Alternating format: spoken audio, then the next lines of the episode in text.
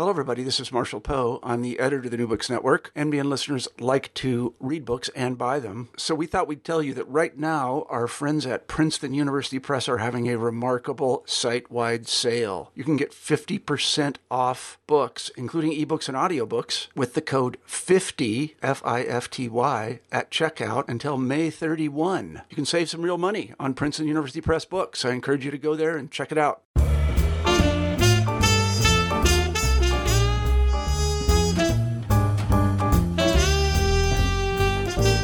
color my name is Kristen Turner, and this is New Books in Music, a channel on the New Books Network.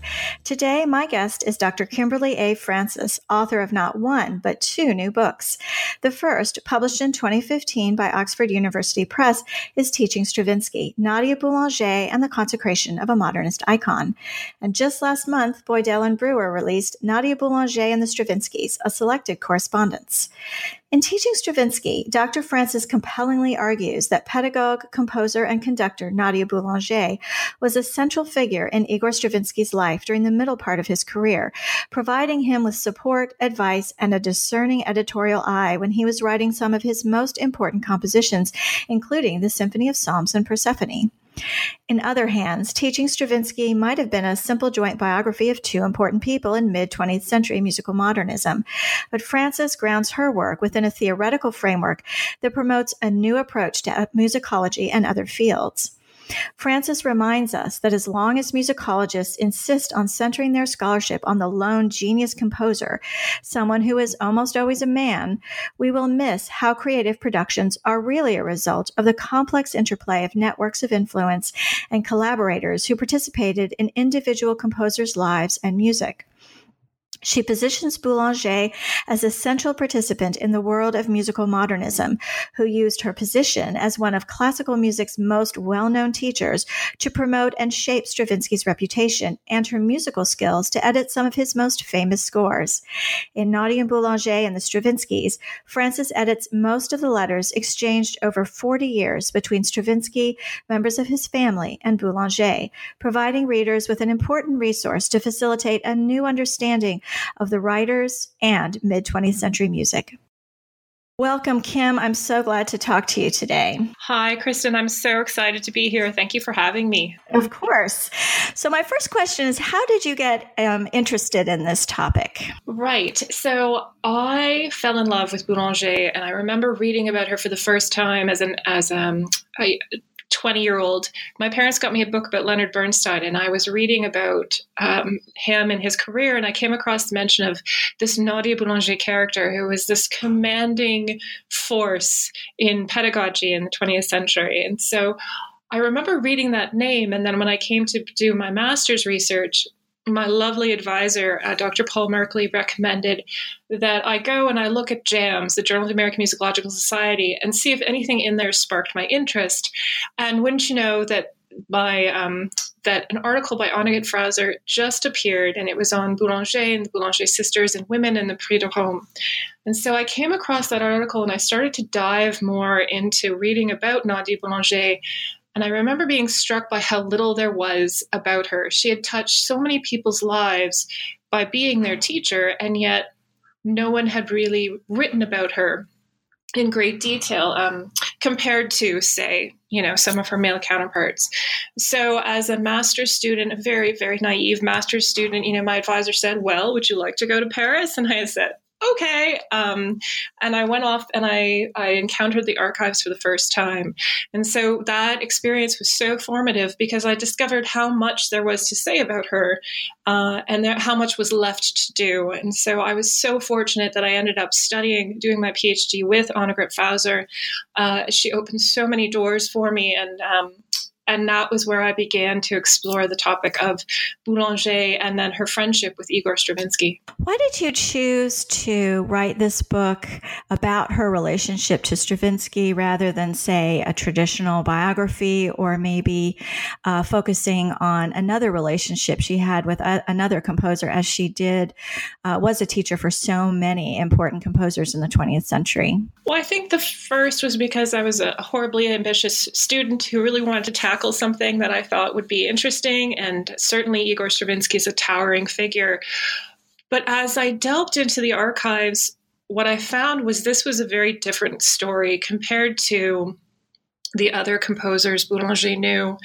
Her devotion to this idea of Igor Stravinsky as a master composer, as a human being, um, was extraordinary. I mean, she was committed to her vision, um, but she also was dealing with someone who was her peer. So, you know, Boulanger was born in 87, Stravinsky 82. There was only really five years apart. They were only really five years apart. And Boulanger's mother um, was a, had a Russian background, um, and so there was this connection between the two on a personal level that really you couldn't replicate anywhere else. She was candid with him, she was open with him in her letters.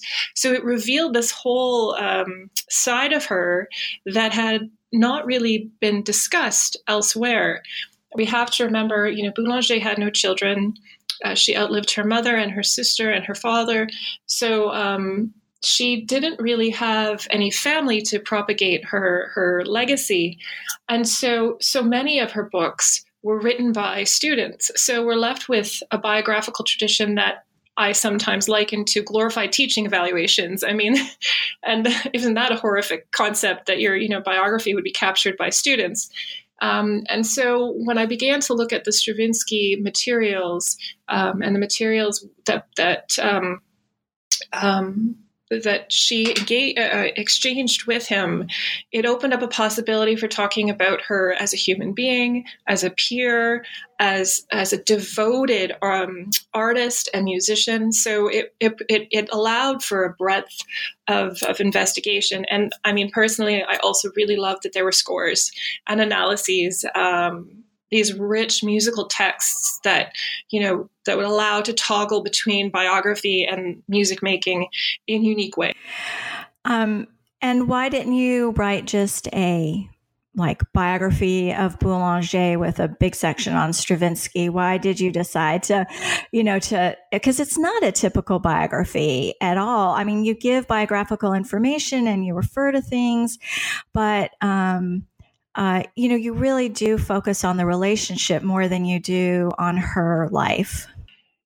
I found that it was so writing a biography would have been interesting, but it wouldn't necessarily have allowed for diving into the music. I think it also wouldn't really have allowed for explaining Boulanger the way I see her, which is someone who really lived a life just saturated with music making, with thinking about music and talking about music. And I wanted to be able to bring her to life as best I could. And so writing a biography doesn't necessarily allow that. Whereas if I could talk about her in relationship to Stravinsky, I could provide so many different angles about her and that's what I found so exciting about the project.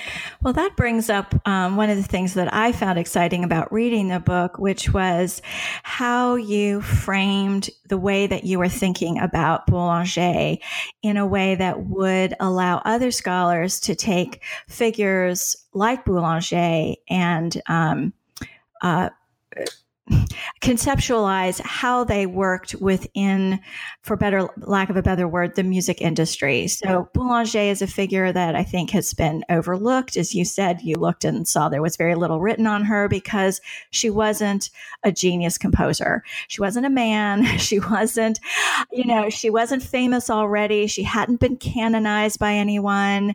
She um, and she functioned behind the scenes. She functioned as a teacher, as an editor, as an analyst, all these um, functions that we know are important to music as a whole, but we don't typically in musicology tend to write about people in those um, in those roles. So, can you talk a little bit about about that um, approach in your book and how it might be applicable to other projects? Sure, and I'm so glad that you that you mention that because I was always hoping that could be the greatest, the the biggest intervention, I suppose, in my in my own vision for the book. It's a lovely story, but it was it was that analytical framework that I hoped would give the book a little bit more life. Um, we are very much entrenched in this world where we center our stories around the creator and it has to be you know this solitary genius composer who is typically male um, and you know writes his music and does his thing and it's you know we've inherited this construct from the romantic era um, and it's prevalent. And i really did struggle when writing the book initially with figuring out how to write a book about two people and how to write a book that wasn't Stravinsky and what we find out about Stravinsky through Boulanger. Because I think that that was what a lot of people were hoping for, or certainly when I received critical feedback, that was often a criticism was we want to know more about Stravinsky, and, and I wanted to tell more about, about Boulanger. The when we look at this model for artistic production, um, so often we look at a model um, where women are doing the helpmate tasks. They're doing the roles that are, as you said, behind the scenes, that are supportive. Um, and then they are sort of disappear. They disappear from the historical record. Um, and I can't tell you a number of times I've had students come in who are sort of asking for pathways through or, or looking at people who you know were fascinating to history, but we haven't talked about.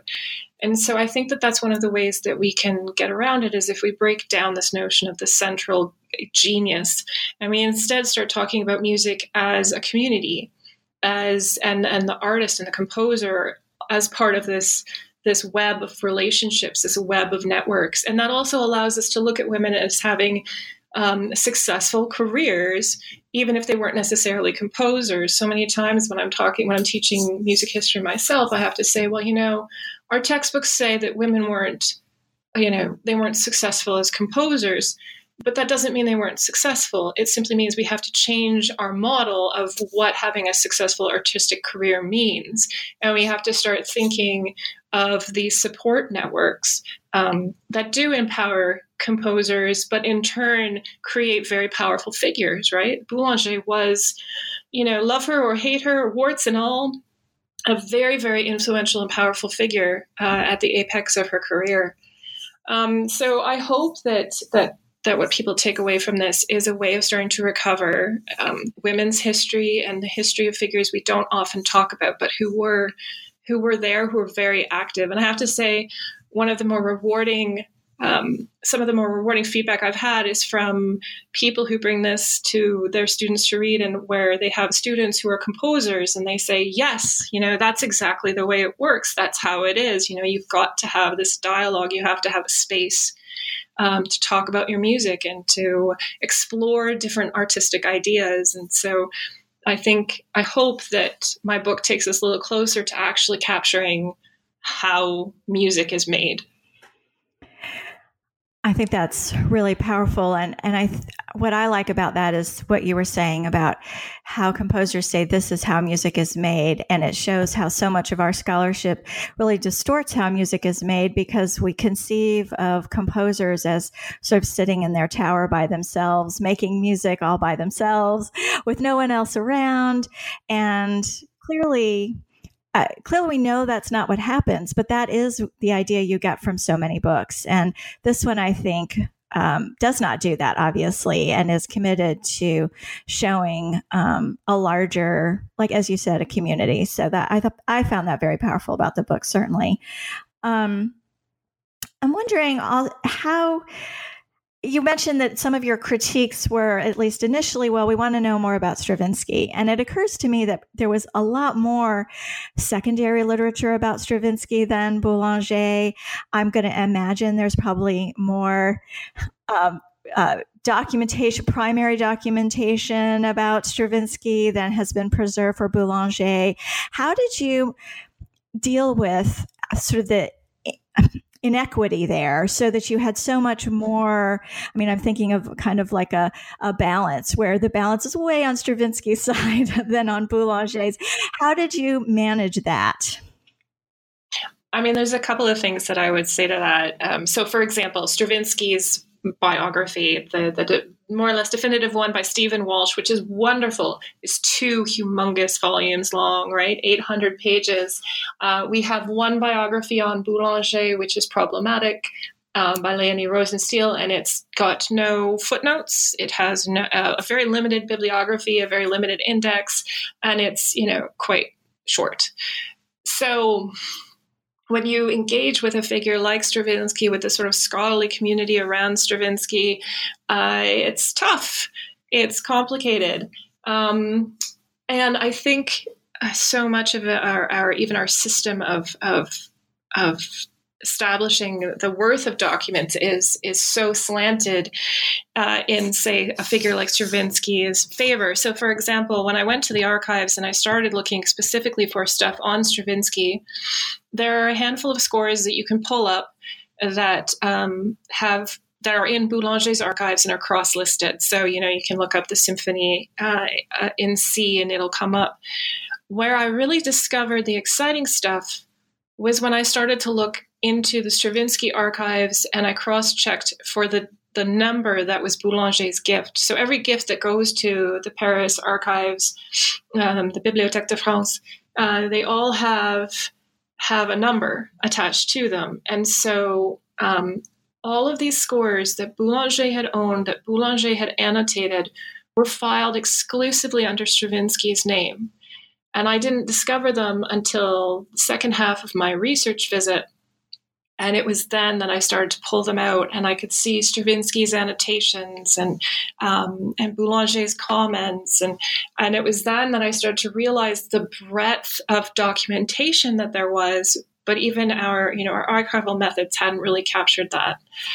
Um, I had to make a decision early on in the writing process how I was going to write this book. And if you look at the the initial prospectus that I proposed for the dissertation, you can see that tension there about, well, do I just go through Stravinsky projects and insert Boulanger into them, right?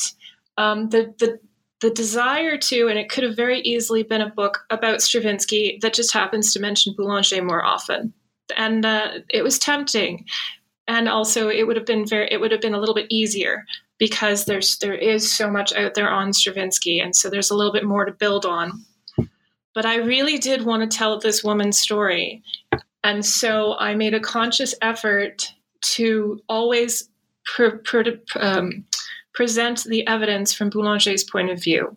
And so I looked at every project I looked at every event through the letters she received, through the documentation that she had, um, in the hopes that that would tell its own story and would get away from the the omnipresent, you know, overwhelming Stravinsky pers- pers- um, uh, presence. Yeah. So, um, of course, it's clear from the Teaching Stravinsky book that one of your main archival resources was this trove of letters between Boulanger and Stravinsky. And of course, what's unusual about them is you have both sides of those letters. You don't just have one or the other, which is, of course, what normally happens. And there are also um, quite a number of letters between Boulanger and members of Stravinsky's family. She was clearly someone who was close to many people around Stravinsky, not just Igor Stravinsky himself. And then you have now published or edited um, a collection of this correspondence that's just come out in the last couple of weeks. How? Why did you decide to?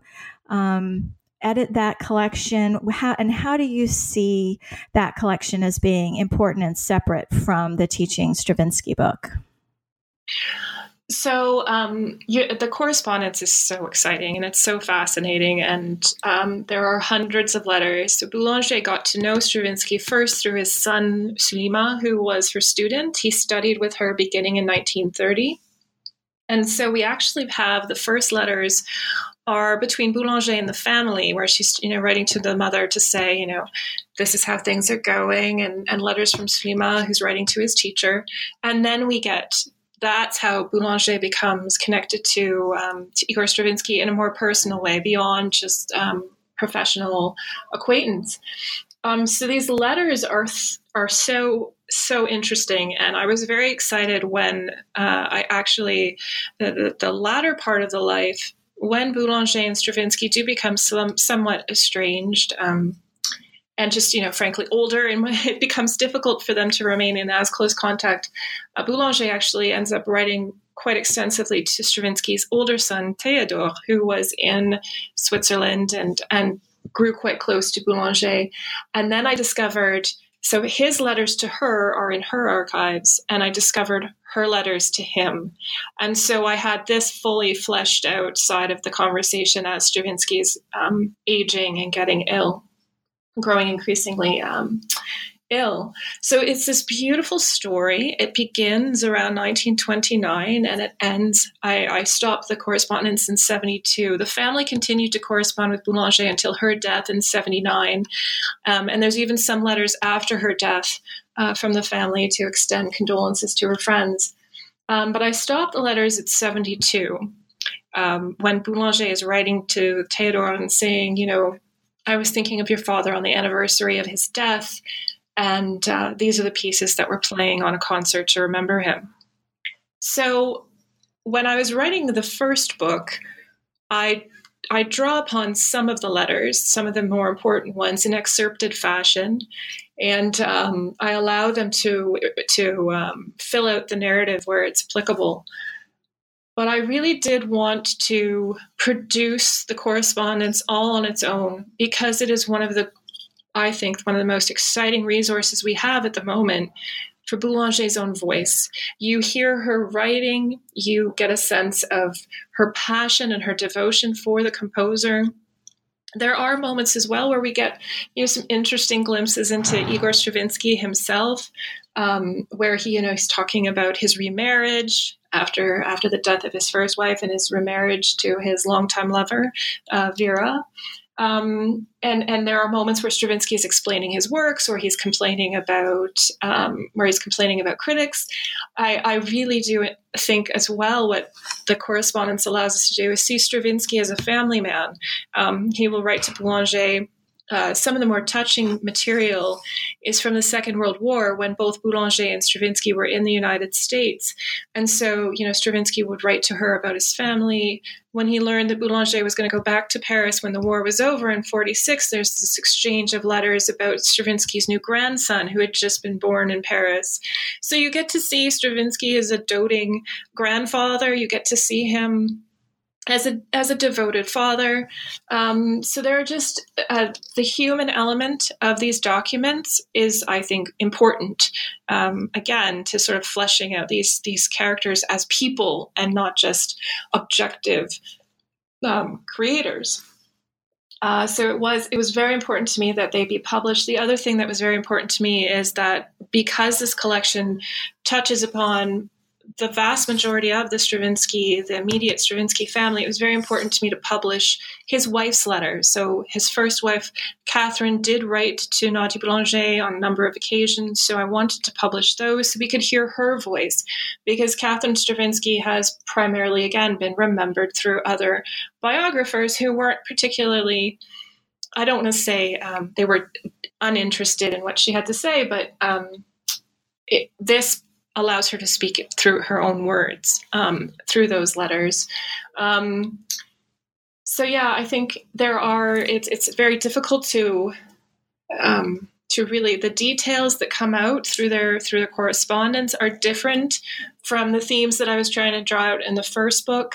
Um, there are so many details in the letters, particularly when Boulanger returns after the war, about reconstruction performances of Stravinsky's works. Um, she she tells him so much about the early reception of the Rake's Progress, his opera, The Rake's Progress. We have performers listed in detail describing their abilities and what they could do well and what they couldn't do well. Um, so you don't just get their dialogue. In addition, you get this layer of musical life. Um, that I could only touch upon in the first book. So um, I think the letters are more of a doc; they're more of reference material. But it was it was important to me that we that that they appear in their entirety, uh, fleshed out, um, rather than an excerpted fashion, which serves a purpose in and of itself. Well, I I do think that that collection is going to be really important for anyone who is looking either at Stravinsky or Boulanger. And as you said, it gives a, a really interesting viewpoint on on Stravinsky, especially, who often comes across as so cold and um, unfeeling. And uh, you see that you know, he does have this really rich personal life, which he is sharing with her in a way that I imagine he didn't share with many other people who were his professional colleagues as well. Yeah, and I think that that there is a certain way that Stravinsky's historiography has been handled, and it was you know he was so entrenched in um, in underlining this objective composer identity. He was very committed to his brand, and so you know you have that brand permeating the literature in so many places. And you know and we're still trying to i mean his music is so wonderful. And we're still trying to you know explore it. It, it will we'll never tap every every rich element of, of what he produced as a composer. Um, so with the correspondence you get to see a different side of him he wasn't so worried about his brand with boulanger in a way because she'd already decided what she wanted his brand to be and it was it was her brand too especially when it was um, neoclassical music. You know, she was promoting her own interpretation of what good music represented. So, um, yeah, you don't hear him doing as much. He doesn't work his brand as hard with her. He's just he's just talking to someone who he knew would support him no matter what. So I, I think um, I think he did in some way value how much Boulanger was supportive of his work and of him uh, uh, of him. Um, I think he did get something out of that for sure. What what sort of editor was Boulanger? Maybe I can ask it in a broader way. Can you talk a little bit about um, exactly what Boulanger contributed to Stravinsky as a composer?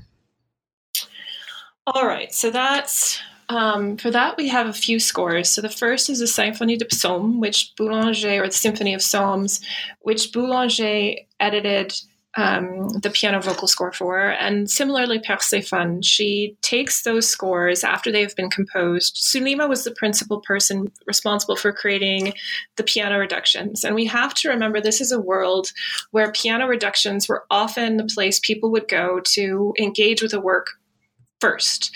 Um, if you're a teacher, that's primarily what you're teaching from. So the piano vocal scores were very important, and they were important to his publishers because they would make some some serious money off of these piano vocal scores. So um, Boulanger looked at these piano vocal scores after having, you know, especially with the Symphony of Psalms, she was able to go to the premiere. She had a, a, signed copy of the autographed score given to her as a thank you gift from Stravinsky.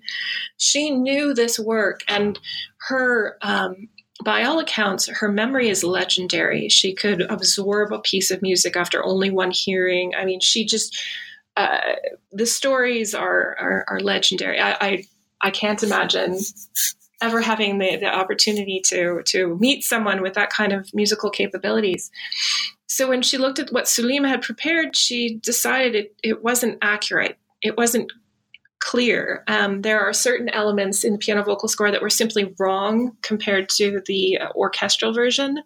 But what she also did was she added in articulation, she added in, she corrected a lot of tempo markings. She would often be correcting tempo markings. Um, uh, dynamic markings. And we learn later uh, from a grant project that Soulima submits. I believe it's in the 1960s. He says he makes a case for wanting to redo all of his father's piano music. Um, and he explains, you know, my father didn't want to put expressive markings into the manuscripts. He was avoiding, he wanted to avoid overinterpretation or the overindulgence of performers. So we learned that these scores were very minimalist in their content. But Boulanger was of the opinion well, if you do that, no one's going to know what the piece is supposed to sound like. You have to capture your interpretation, you have to capture your legacy. And so she really did teach him about attention to detail. Um, she would uh, she often worked with his prosody and making sure that he had clearly uh, explained what went where and how to actually execute his music. So that was what she did with the Symphonie de Psaumes and then Perséphone. And then with the Dumbarton Oaks Concerto, Boulanger actually ends up conducting the premiere. And so she has the autograph scores sent to her by Stravinsky, and Stravinsky is telling her, Look, I don't have time because the premiere was moved up unexpectedly, and his wife and daughter were very ill. And he said, You know what? I just, I trust that it's in your hands and it will be fine. And so she writes back and says, Well, we're, we're correcting as we go. And so we actually have for that score, we have what um, what she calls as her copy. And if you go to the archives, what's what's wonderful about the score? Uh, so Stravinsky sent it to her by boat, in and he would roll it up right um, and tie it. And so if you look at the score, still to this day, it curls up at the edges because it had been rolled up when it was sent to her. So we have her copy of the score, and we also have her copy of the piano vocal reduction, where she has done a, a number of, of edits and changes. Um, and again, she never alters the music. You know, Stravinsky was sacrosanct. You did not recompose. But what she did was she added a level of detail and clarity to the reception of the music by any future performer. So the Dumbarton Oaks Concerto is one that begs for a new edition based upon Boulanger's own edits. I, I, I would love to see that happen. Um, and then we have the Symphony in C, which we know that Stravinsky gave to Boulanger to correct, and she never ended up doing it because by that point in time, when she took over the Symphony in C, and it was clear that he was basically asking her to do the, what she had done before, right? This sort of post compositional editorial cleaning up. Um, and she had arrived in the United States. She was there during the war um, and she was just devastated by having left her country. Uh, she felt as if she had abandoned her friends, and she should never have left. But nonetheless, it was there was no turning back. Uh, and so she actually has arguably a mental breakdown, and um, and the Symphony of C is a project that gets wrapped up in that uh, moment where she's trying to recover. And so um, the Symphony in C project, we know she corrected, but I cannot find, I have not to this day been able to find the score that she talks about in her letters as having, you know, many indications of what should be changed. We know that she eventually farmed that out to Alexei Haieff to try and get him to complete it for her, and he never did. And so, if you look at the score to this day, the Symphony in C score, it needs correcting. It was never actually corrected. Um, so, we have letters during the war that she worked on that with uh, the Symphony in C with Stravinsky, though we don't know what she did because we don't have a score. We know that she helped with the reorchestration of the Danse Sacrale from The Rite of Spring, and that autograph score was given to Boulanger as a gift in thanks, and that's in her archives. Um, but we don't know the process. We just know that she was at the table when that happened. And also, the one document that she really did help with was the Poétique Musicale, which Stravinsky read at Harvard um, as part of the Eliot Norton series. Um, he read those at Harvard, uh, and then Boulanger oversaw their publication into English.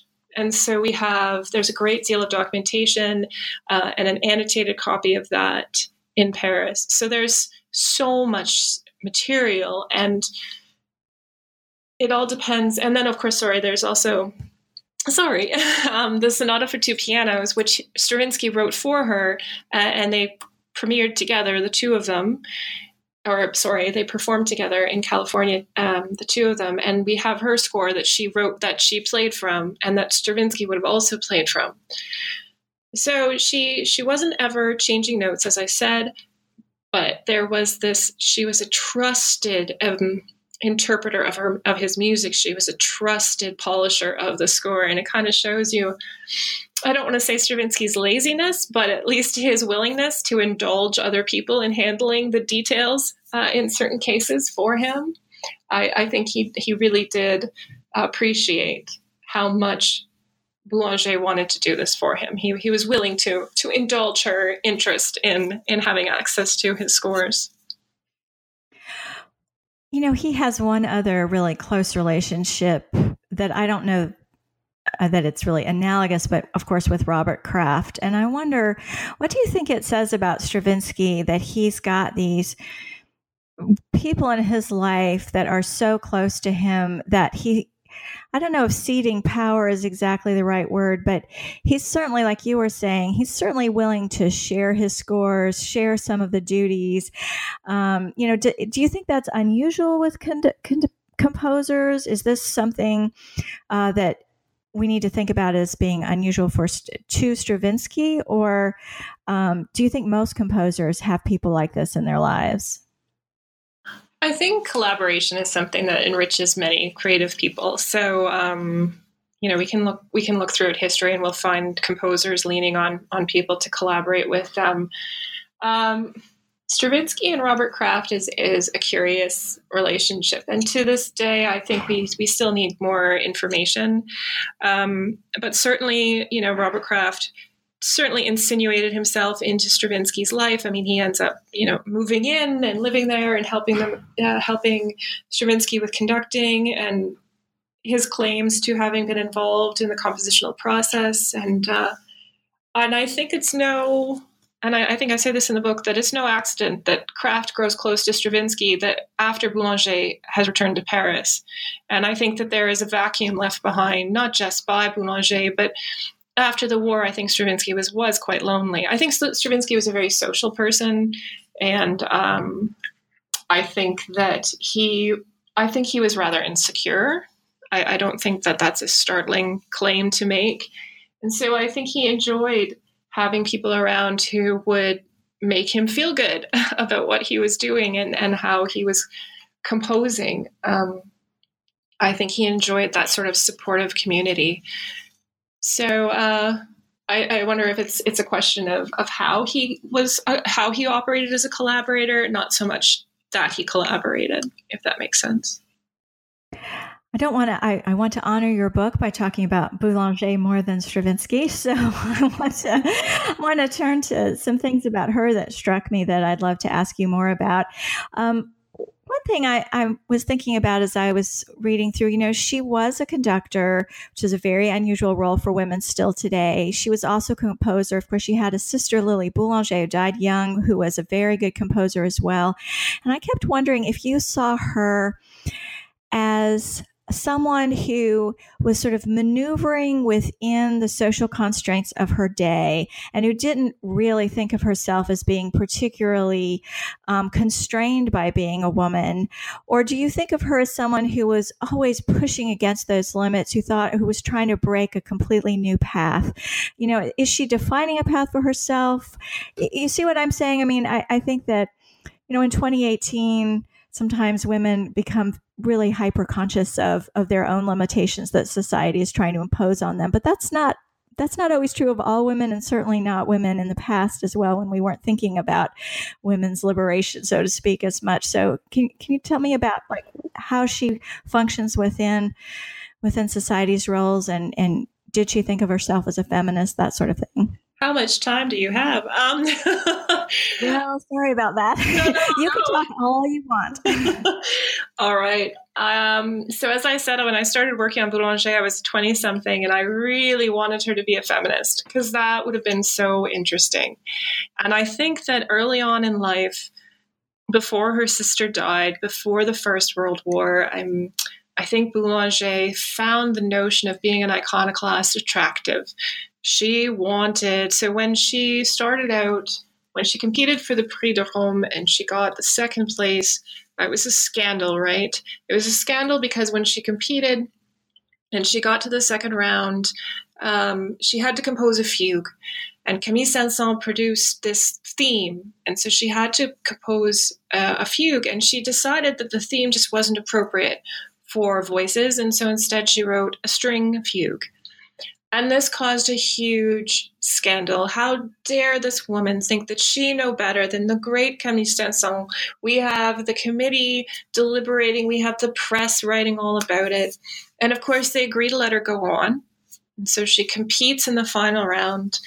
And by all accounts, she won outright. She had the best score. It was the most beautiful music of the competition.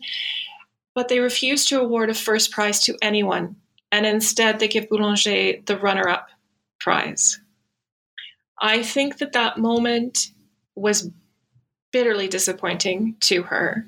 I think up until that point, because of her extraordinary musical capabilities and because she graduated with a number of first prizes from the Paris Conservatoire, had she been a man, she could have done whatever she wanted. She would have had her pick of of, of positions anywhere.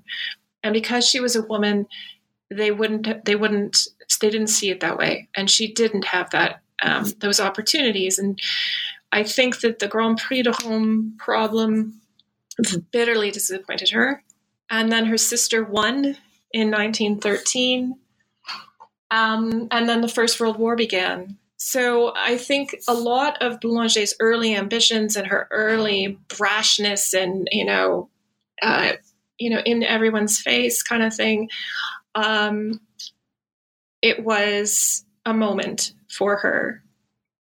And in, uh, you know, in addition to the Prix de Rome, she also had been collaborating with Raoul Pugno, who was a very famous pianist, adored, um, and he, you know, he supported her as a composer and as a performer. He would travel with her; they would perform together, and so he basically protected her for, for against any sort of, you know, misogynistic discrimination. He, she would co-compose works with him, and then they would be published or, or um, performed because it also had Pugno there. Now we now know that Pugno, who was much older than Boulanger, was also romantically involved with her. Um, and so in 1914, they traveled to Moscow together. They are going to go on this concert tour, and he just had kidney surgery. And when they arrive in Moscow, Pugno falls ill with an infection, a fever, and dies. So Boulanger is in Moscow with her collaborator. No one will let her perform without him. Um, they won't. She doesn't. She won't make any money. She won't be able to to afford the tour unless um, she does these concerts. Uh, so she actually is stuck in Moscow without the money to return home. A family friend finally wires her the funds, and she accompanies the body back to Paris. And right after this happens, of course, the First World War breaks out.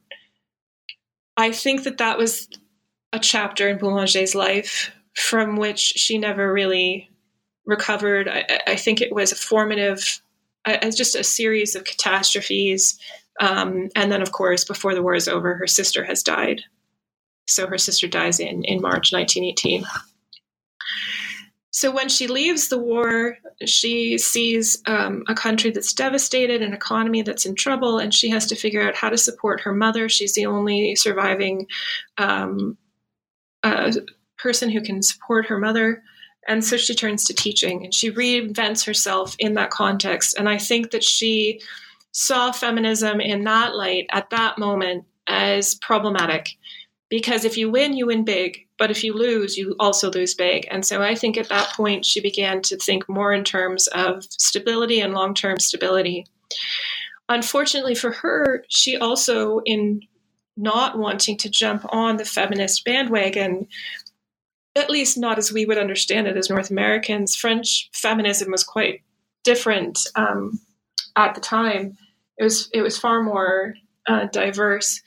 Anyway, um, by not jumping on that sort of uh, Nouvelle Femme um, bandwagon, Boulanger also created the tools that would eliminate the ability to capture her own legacy. So when she's promoting a woman's, um, you know, when she says a woman should be at home, should be a mother first, um, should be a loving wife, um, as she's, you know, eroding women's professional access or access to professional success, she's also, you know, training uh, generation after generation of composers who also will say, "Well, Boulanger was just a lady, and lady composers aren't aren't really worth it," or you know, lady teachers are just lady teachers, and they're not really um, that important. So Boulanger was committed to the tools that would be her very undoing in some ways, I think, and I'm highly sensitive to the fact that writing a feminist book about her probably would have not been her cup of tea. Like, I don't think she would have really been thrilled that someone was writing a book about her using feminist tools. I don't think that would have really resonated with her.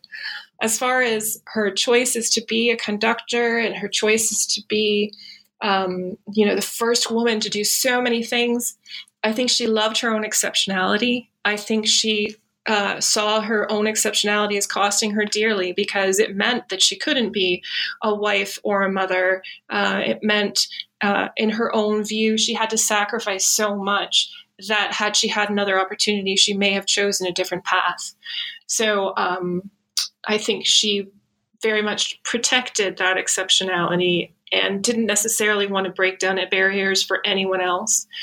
Um, so that's part of why, I mean, yes, we see her. I think she was an astoundingly capable, talented musician, and she had an encyclopedic memory, and she was exclusively devoted to her work, to her craft.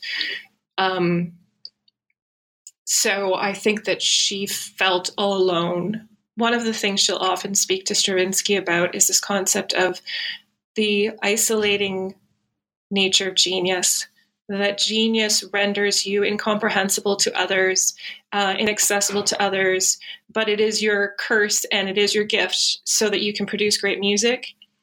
There are moments in other letters, though, where you get the sense that she also felt isolated, that she felt her own gifts had rendered um, a certain solitude to her, it had, had rendered her isolated. And so I, I think that she was loath to open up that isolation to anyone else and create sort of a community uh, of women who could do as she had done. That brings up something this community of women that she, you do talk about one other woman uh, quite a bit, and that's Louise Talma. Um, and they had a very contentious relationship. And I was wondering, first of all, could you, you know, let us know about that so that everyone knows where we are? But also, why did you decide um, to include that episode in this book, as it does pull you a little bit away from the focus on, on the relationship with Stravinsky? I agree. So, oh, to write a book two times over, right? Maybe in the next edition. Um, so, Louise Talma was a student of Boulanger's, and uh, she was so prolific. Uh, she produced so many letters. We have her notes when she studied with Boulanger. She studied with Boulanger as a, uh, a, teenager, and then she returned as an adult and sort of sat at the feet of the master. And I've I've had um, alumni describe Louise Talma to me as trying to be more Boulanger than Boulanger. So she was sort of an acolyte, a disciple, if you will, of Boulanger, but she also would pick fights with her all the time. So it was sort of um, she she was you know almost attempting to adopt Boulanger as a mother, and and Boulanger really did resist that sort of thing from her. So when I was initially doing the research and I'd exhausted the Stravinsky um, family correspondence, I'd read it all. I turned to the Talma letters, and Talma does provide so much information to us about how the students were taught to receive Stravinsky. So she'll, you know, she'll write to Boulanger of a performance she's gone to hear of the Symphony of Psalms, and wouldn't you know, they didn't, they didn't do what Boulanger taught them to do, and uh, and she provides some some details. Uh, so Talma's letters are really quite interesting, and then they become especially gripping um, because they provide you with a little bit more information about a feud that happened between Boulanger and Talma during the Second World War. Talma, it would seem, had heard Boulanger say something anti-Semitic, and then um, and the feud kind of exploded from there. So um, the reason that I talk about that in the book, there's a couple of reasons. The first is that as I said before, we have so very little written about Boulanger, but we do have this one biography by Leonie Rosenstiel. And the Rosenstiel is an interesting book, but as I said, it's highly problematic. Very little of the sources are, are you know, footnoted, and there's a certain agenda behind the text. There's a certain narrative. Um, Rosenstiel was a pupil of Boulanger's, and one gets the impression from that book that Rosenstiel didn't particularly like Boulanger. And so she writes with a very specific narrative in mind that isn't always um, supported by the evidence. And one of the things that Rosenstiel talks about throughout that book, uh, she paints Boulanger as an anti Semite. And that interpretation has then been adopted by by other scholars who read Rosenstiel and then cite it when they're talking about Boulanger.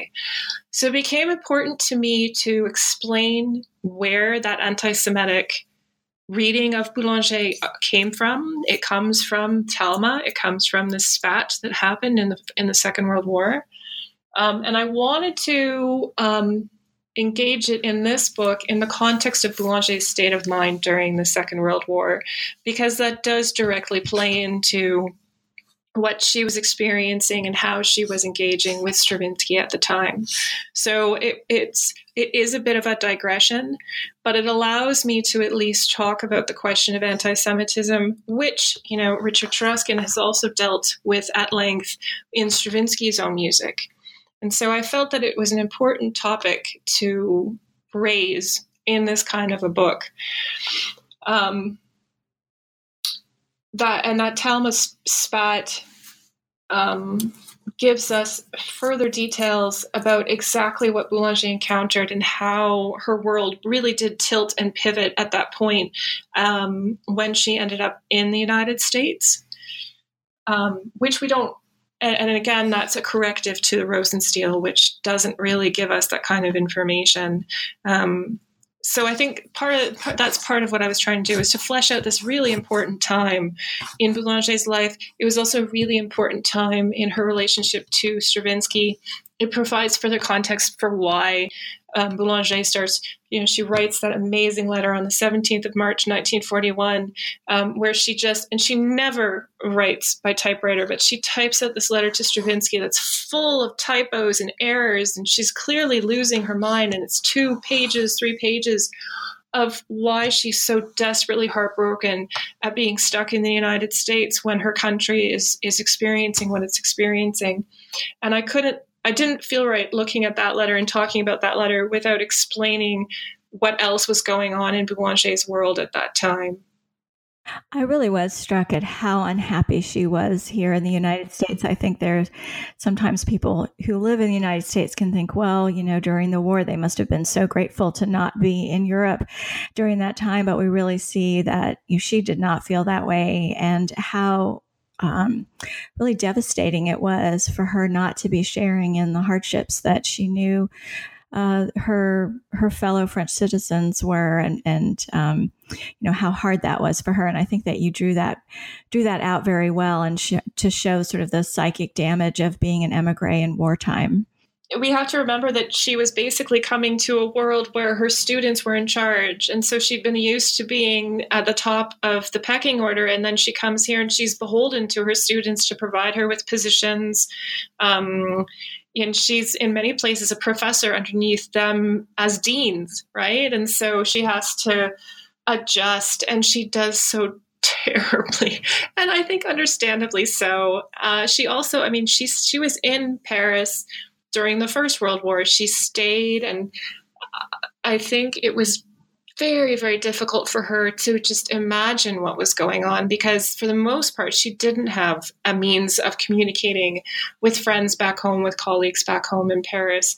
Um, I think she was brutally, brutally hard on herself. And we do know that, you know, she has those those health issues that arise from from being in the United States, and also you can see like her hair goes gray to white, and um, it just it took a huge toll on her to not be there, to not be going through it with everyone else. You mentioned that one reason to bring in Louise Talma was because Talma really helped you understand the way that she taught Stravinsky. And a lot of this book, towards the end, uh, sort of second half, you do provide um, insight into the way that um, Boulanger analyzed Stravinsky's music. And I'd like you, can you talk a little bit about why you made that choice? What do you see as important about her as an analyst, as opposed to, say, an editor or someone who's going through and correcting um, uh, some of the piano vocal scores or as a conductor? Why, why was being an analyst also an important um, aspect of her work? So many of the scores that we have where she's analyzed the music is in a different archive from that to the corrected scores. So what happened with her estate was when Boulanger died, some of it went to the Bibliothèque Nationale de France and in Paris, and then some of it was her teaching materials. So you have to remember the the the amount of music this woman had at her disposal was just voluminous. It was it was mad the amount of stuff she had. Um, so the Bibliothèque Nationale de France agreed to take the the documentary materials, the letters, uh, anything that was you know particularly precious. And then most of the rest of the stuff, the teaching materials, anything she'd used uh, in that context went to Lyon. So the dissertation research, I didn't end up going to Lyon. I didn't have uh, the time or the money. And so I had amassed this understanding of Boulanger as sort of an editor, as a correspondent, um, as a devoted uh, promoter. And then um, I managed in writing the book to get a follow up grant and to go to Lyon. And when I went to Lyon, it it was incredible because all of the missing music was there. So I had the story that Boulanger, you know, kind of stopped looking at the music after, you know, night after the Rake's Progress when Stravinsky becomes a serialist. That was kind of where I was at, um, and I knew that she'd referenced the other materials as a teacher, but I didn't really have any scores. I didn't really have much evidence beyond one exceptionally beautiful analysis of the elegy for JFK um, which shows us that Boulanger was familiar with serial anal- analytical techniques and had done it with this one score. But as far as I could tell, this was just a novelty. This was just something she explored once but didn't really love. When I went to Lyon, I discovered everything else, which was where, and I think it was because her exe- executors didn't necessarily see the value in these later scores, or maybe they were, they just didn't open them up to see. They didn't know but she had analyzed so much more of it. And so when in the 1930s, 1920s, when Boulanger is editing this music, sorry, 30s and 40s, when Boulanger is editing the music, we have the letters, we have so much supporting material that tells us what was going on. It was a part of the dialogue. And that stuff is in Paris. The an- analysis that happens in 50 after after she returns to Paris on her own is just a sort of private um, capturing of how she was engaging with the music when Stravinsky was so far away. So, you know, in the 30s and 40s, he was a phone call or, or, or a telegram away. But in, in after the war, there isn't just um, you know the physical distance component. There's also you know uh, the geographical or the the aesthetic difference when Stravinsky begins writing serial music, uh, and then Robert Craft is there, and so the nature of their dialogue shifts dramatically when Boulanger returns to Paris, um, and so this analysis became a new avenue for exploring their relationship when the other documentation uh, falls away, and it shows sort of how she maintained her relationship to Stravinsky and her relationship to Stravinsky was so entrenched in the score and was so entrenched in her own engagement with this music. And it shows us that she knew the serial music, she knew it well. She prepared several of the works for performance. Um, and she even um, did a number of, of detailed analyses in using serial techniques. So it's it's this moment where we're split between the public face of the lectures that she was giving and then this private, personal, and possibly even um, within the classroom and analysis of the work. Do you think that? Um, so you're, you do not seem to be sure whether or not she actually taught these analyses. I mean, what what do you do you have any idea or can you tell us more about how she taught Stravinsky and do you think that how she taught Stravinsky to all these students then carries over into the way they perform Stravinsky, the way they taught Stravinsky, the way that Stravinsky influenced them? I guess I'm trying to sort of suss out what you how you think of her as being um, you know, after she's she's moved on from having this close relationship, for personal relationship for for uh, with Stravinsky. You know, how does that longer legacy, that tail end of their lives together, how does that work? So, what's extant are every year she would run um, a Wednesday afternoon class out of her apartment. And so it was a, an extension of the, the tradition of, of women having a salon in Paris. And, you know, the public would come and they would have events. So, her open house, her salon was always Wednesday afternoons. And so she would produce this flyer and it would say, Come to the Wednesday afternoon classes and I will teach X, Y, and Z. And so I have all of those are extant from when she started um, running them until her very last the very last year of her life 79 and so i've been able to track what she taught every year. And every single piece by stravinsky that is on there. So i do know that she proposed to teach some of these works um, some of the more lavish um, or sorry not lavish but um, elaborate analyses belong to the Canticum Sacrum, um, to the Requiem Canticles, and uh, to the Elegy for JFK. And those pieces do appear on her syllabi. So we know that she at least intended to teach them. What I also know is that she would not always stick to what she was supposed to do. So even when she was giving pre-concert talks or lectures with the BBC, um, she sometimes went off on a tangent, or she would get excited uh, about something and and dwell on that. You know, as as can happen when you're um, getting passionate about your teaching materials, and so.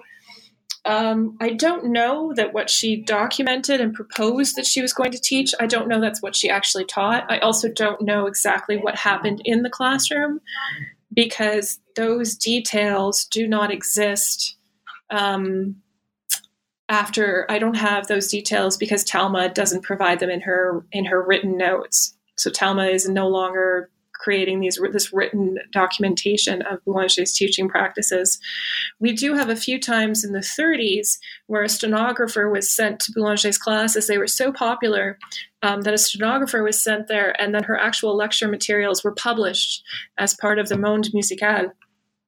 So we do have a couple of those, but again, um, those are just snippets. Uh, so I had to hypothesize for the most part. I can say that there are things I see in Stravinsky scholars' work. Those people who studied with Boulanger, I can see so much resonance between Boulanger's analyses and what they were producing. So, for example, Peter van den Toorn, who's um, who has amazing work, uh, analytical work on Stravinsky, he was a Boulanger pupil. Um, and the one that I think is closest in resonance to Boulanger is actually Arthur Berger. He studied with Boulanger during the Second World War, and he wrote to her after that he took over her classes. When she left to go to Paris, he ended up taking over for her. And then he writes to her, I'm, I'm writing about Stravinsky. I hope I can send this to you for your approval, right? I'll, I hope I can. I hope you would approve of what I'm of what I'm doing. And then he, of course, is the person who coins the term octatonicism. He is the first person to really put forward um, his own definition of Stravinsky and octatonicism. So there are these these strands, these these these um, these these little veins that you can trace through her students into the textbooks that were used into the materials that were studied. And I think a case could be made for, and I and I, I hypothesized that in the first book is a case for Boulanger as sort of this node in American theoretical um, practices of the 20th century because so many of them were either first generation or second generation Boulanger pupils. I myself, actually, I should say, um, am a second generation, if you will, Boulanger pupil because I studied with a student of hers for my undergrad. So there's still so much influence out there um, through her teachings and then through her students. Have you had a chance to talk to anyone who's still alive that studied with her extensively, or, or um, were they all gone by the time you really were starting this research? No, I mean one of the exciting things about working with Boulanger is you're forever being um, emailed or um, spoken, uh, I've had the pleasure of speaking with so many of Boulanger's pupils who are still alive. There is a generation of them that is still with us. Um, you know, it's it's you'd be hard pressed, and still, I think, to go to to a university and not have somebody there who had studied with Boulanger or. Um, but it is a community that is aging, and it would be amazing uh, to continue to capture their uh, their experiences. Um, Émile Naoumoff very generously spoke to me at length while I was writing the first book, and um, his discussions were were brilliantly helpful in helping me flesh out the sort of personal side of Boulanger, the person outside of the stern teacher.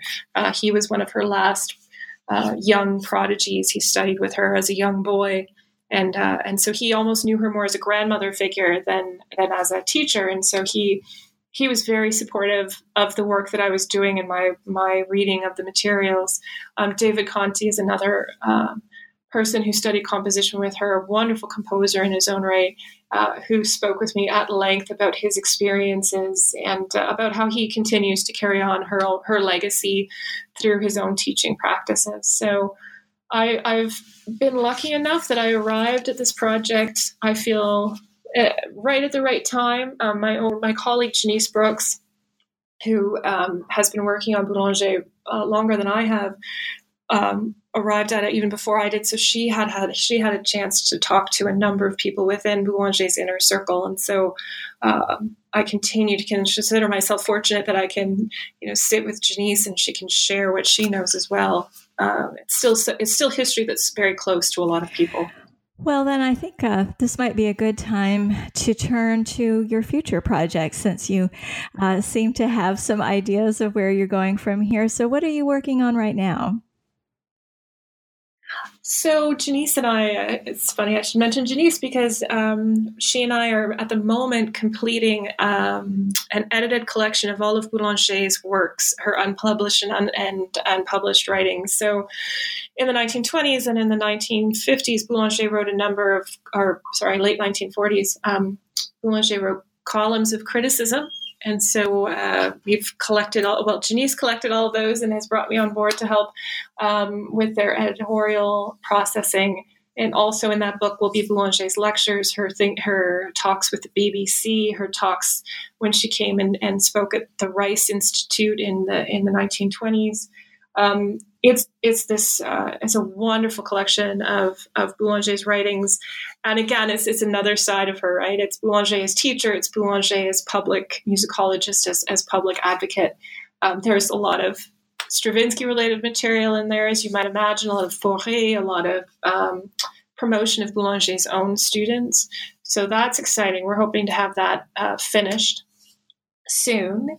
And then uh, the next book that I'm working on, my, my next monograph that I'm hoping to have um, fleshed out uh, this, this summer, is actually on um, women who were associated with the occult during the interwar period and who were composers, uh, who were writing music um, and incorporating uh, concepts of exoticism and religious freedom into their music. So I'm looking at actually Marcelle de Manziarly, who was a student of Boulanger's. Uh, and who was deeply involved in the Theosophy movement. And so she travels to India, and we have this rich discussion of, of what it was like to be a white woman traveling to India, trying to write music, trying to um, incorporate exoticism into her self expression. Um, so I'm doing a whole a whole take on her her travels, and again, that's stemming from correspondence because every day Marcelle would write to Boulanger her impressions of what was going on. So there's there's um, so much to talk about as far as you know. Uh, this um, French people's perception of empire um, and this this white woman exploring this world um, and her own engagement with with the world around her. So I, am you know taking Ralph Locke's extraordinary work and and uh, turning it towards women's personal self expression, which I think is something we haven't done a lot of as musicologists. And so I'm trying to take a look at how, again, the sense of ex- culture and context and community um, informed expressions of exotic, the exotic in music from a woman's perspective.